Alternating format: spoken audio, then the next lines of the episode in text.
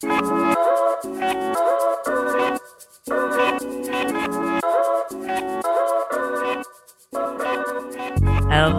and welcome back to this week's episode of Lit AF with me, your host, Sarah Cohan. I am a relationship and communication coach, and I'm so excited as always to welcome you back here this week to talk about relationships, dating, breaking up, divorce, life after a relationship, building new partnerships, but most importantly, creating the type of relationships that make you feel safe, supported, like you're being authentic, like you have freedom, you're not restricted. Really, the relationship that your inner heart desires most. Uh, this is a really important subject to me. And today, what I'm going to be talking about is this idea of dating someone that's a guilty pleasure. Oftentimes, I talk to folks on discovery calls and in client calls, and a lot of clients that I work with are always talking about, like, okay, should I get back together with my ex? Or oh, I just can't seem to end it with this person. I had a client just this week tell me um, that someone's coming back in town that they've had a situationship with before and they're nervous about holding the boundary of not having a sexual or romantic relationship with them, but just keeping it as friends. And I just want to say that this is such a hard thing to do. And in this episode, what I'm hoping I'm going to do is help you process the guilt and the shame that's coming up around this topic, help you understand why you can't end it with this person or uh, why you keep wanting to go back to them and then, of course, as I do in every episode, I'm going to share one tip, one step forward in the direction that you want to be heading in to help you either end it or keep going with it. Because either one, I don't care. I just want you to make a decision. And that decision is going to give you information for the next step of your life. So, as always, I start every single episode with a personal check in. And my check in this week is that, ah, oh, the January 2024 has just been the wateriest start. I have cried so much this year. It's ridiculous. Last night I had just I had like a full on sob fest. It's been tough. I've had in case you haven't been able to glean from the episode so far this year. I've just I had a really rough um, transition into the new year and it continues and I don't expect it to get better anytime soon. Um, but I'm I, I have to say that I'm thoroughly enjoying the tears. I'm thoroughly enjoying the ride along the way. And holy shit, I got some stuff. I would just I'm processing some stuff. I was realizing last night that this start to my year. So on New Year's Eve, I went to Panda Express in Mexico City and I opened up my fortune cookie and there was no fortune inside. Now, on any other day except for the beginning of this year, I would not draw conclusions about that experience. I can't say that that experience has ever happened to me, but I would not try and make meaning out of it. But on this particular day, defenses were down. Mama Sarah was tired. And I just thought, really? this is how we're going to start the new year? This is how we're going to start it. Okay game on. Like, buckle up. I think I'm ready. I definitely have the tools, which is so great, but like, no fortune for this year. I'm hoping that's not an omen. I'm hoping, you know, that that was just a random, totally weird fucking thing that happened. Uh, but right now, with the shitstorm that I'm in, it does feel like um, it was a bit of a like a precursor to what was going to unfold in my life this year. So I just want to share a little bit more about what I'm going through. So, uh, I mentioned last week that I've started couples therapy again. I'm so excited. We have the most amazing couples therapist, and all of the things that she's trying to help us process and teach us are so in line with my values and the program that I teach. And it's just amazing. It's amazing to have someone else in the room that is helping us through the things that we need to work through. And what happened last night? Oh my God. My therapist just named off all the things that I've been feeling for a long time. And to have her list them off and understand me so clearly, and then highlight the fact that I have needed this type of emotional support for so long and I haven't been getting it just made me realize I, I feel like the analogy that came to my mind was like I'm I've been in the desert for years needing a drink of water and I I just got a little sip last night. And having a sip made me realize that I am thirsty. I have a deep need for this and it hasn't been getting met in for so long.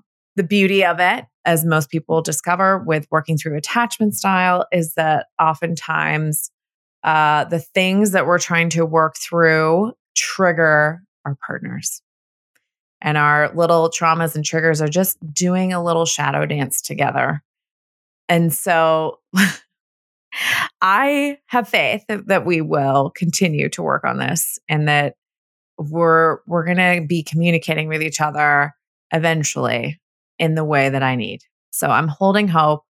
But holy shit, last night was just like full on let it go sob. And then I got to pull some tarot cards because that's my connection to spirit and I got to feel really supported and it was amazing. I literally like pulled a card and I was sobbing and just being like, I said out loud because I like to talk out loud to my spirit guides. This is the most beautiful card pull I have ever seen. so that's just a little window into what's going on with me to this year. So thanks for listening. And um, let's get into the episode. Okay. So, are you dating someone that's a guilty pleasure? Let's just start to define what that means.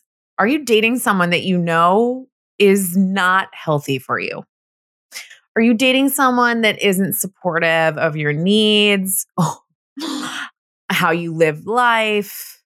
Are you dating someone that's like a casual situationship and you've already decided this is not a good idea for me to continue this, but the sex is so good you don't want to stop? These are all examples of dating a guilty pleasure. Another one, another way to look at this is like, did you break up with your ex? But are you keeping them in the wings just in case? Because you want to have someone in the wings and that feels good just to be like, well, maybe we'll get back together. We don't know. that can also be a guilty pleasure. And I want to say that that particular example is a guilty pleasure because you've tried it with that person, it didn't work. And now you're trying to move on. And by just keeping them in the wings a little bit, I'm wondering if you're thinking, like, ooh, I know they weren't good for me. I know it didn't work, but like, it's nice to have this question mark or this attention or this excitement. So, first of all, the reason why that you are so focused, why, why you just can't seem to end it with this person, because sometimes what happens when when you can't seem to end it or you just can't seem to say no. Oftentimes, what happens is we put so much guilt and shame on ourselves and we attach a to value. We're like, oh, our self worth must be so low if we can't say no to this. And then all of a sudden, when you start questioning your self worth, then you can get into this bigger, massive debate about how healthy you are and uh, what you need to do. And it, it just kind of spirals a little bit. So I want to rein in the spiral. I just want to rein that in because what's happening when you are so focused on this one person that might not be the best person for you, the reality is they are meeting a need for you. And I just want you to think about it in this way because it helps you just get a little perspective on the situation, zoom out, see the bigger picture here sometimes what's happening is you might have a high need for, let's say, emotional connection, social connection, fun. I used to date super fun guys. I mean, my husband is very fun as well. That's probably why I married him. Anyway, I love fun, is what I'm trying to say.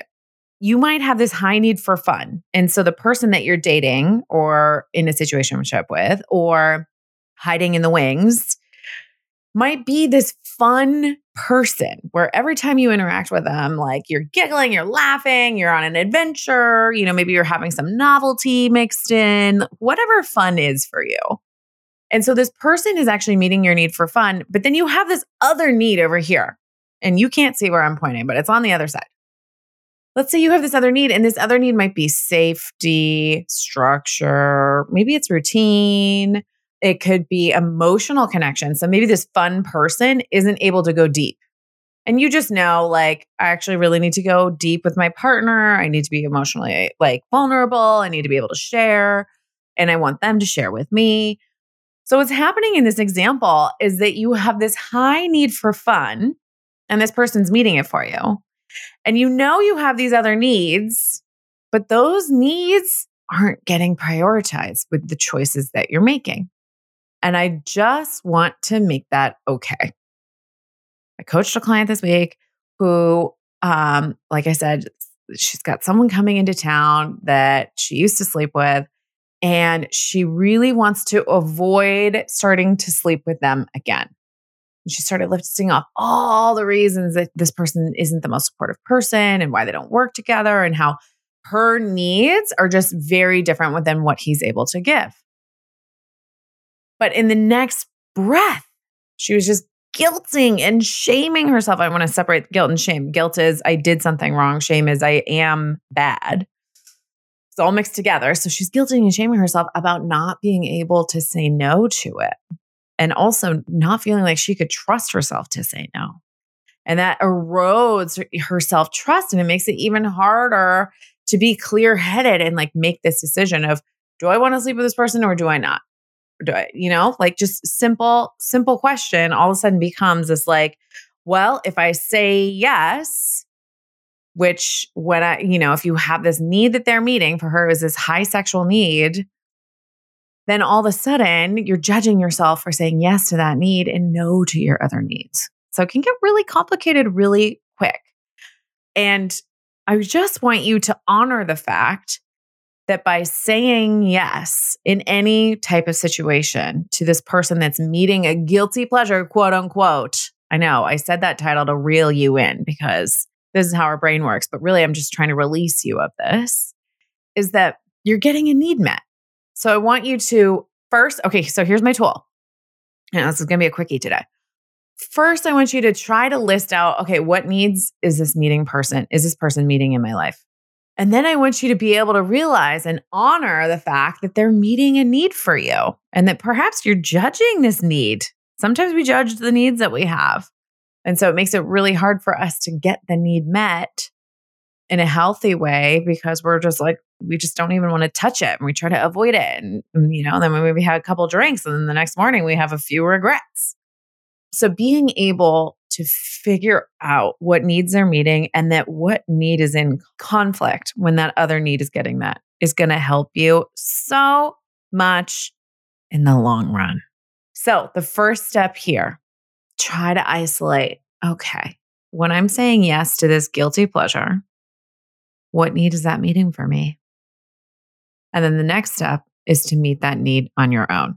So if that person is meeting this like sexual need for you, I want you to think about how you can creatively meet that need for yourself on your own. Get that vibrator out, get the videos out. videos, they sound like an old lady how can you really get kinky with yourself and recreate the sexual need that you have so that you are meeting it on your own and all of a sudden you're like oh, i don't even like need that from that other person anymore i thought i did but actually i think i'm good that's what's going to start to happen when you meet this need on your own and I know it's really complicated. I'm I'm sure right now I'm trying to you know, right now I'm trying to distill it down into the simplest parts. But I do want to honor that this is a little bit complicated. and this is actually what I work on with clients all the time. So if you're interested in just working with a coach to help you with accountability and meet your goals faster and get really, really clear on where you can show up more securely in your life, I'd love to work with you. So you can book a free discovery call. On these calls, what I do is I share a little bit more with the person about how their attachment style is currently affecting their relationships. We all have these patterns.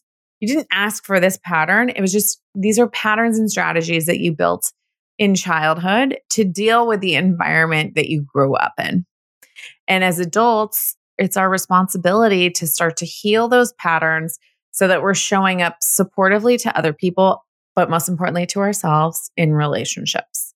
And I work with clients on creating communication um, scripts, sharing needs I, and sharing boundaries. I put together exposure plans for folks so that your subconscious isn't completely overloaded by this. Like, we all know we have to communicate boundaries. We all know that. We get it.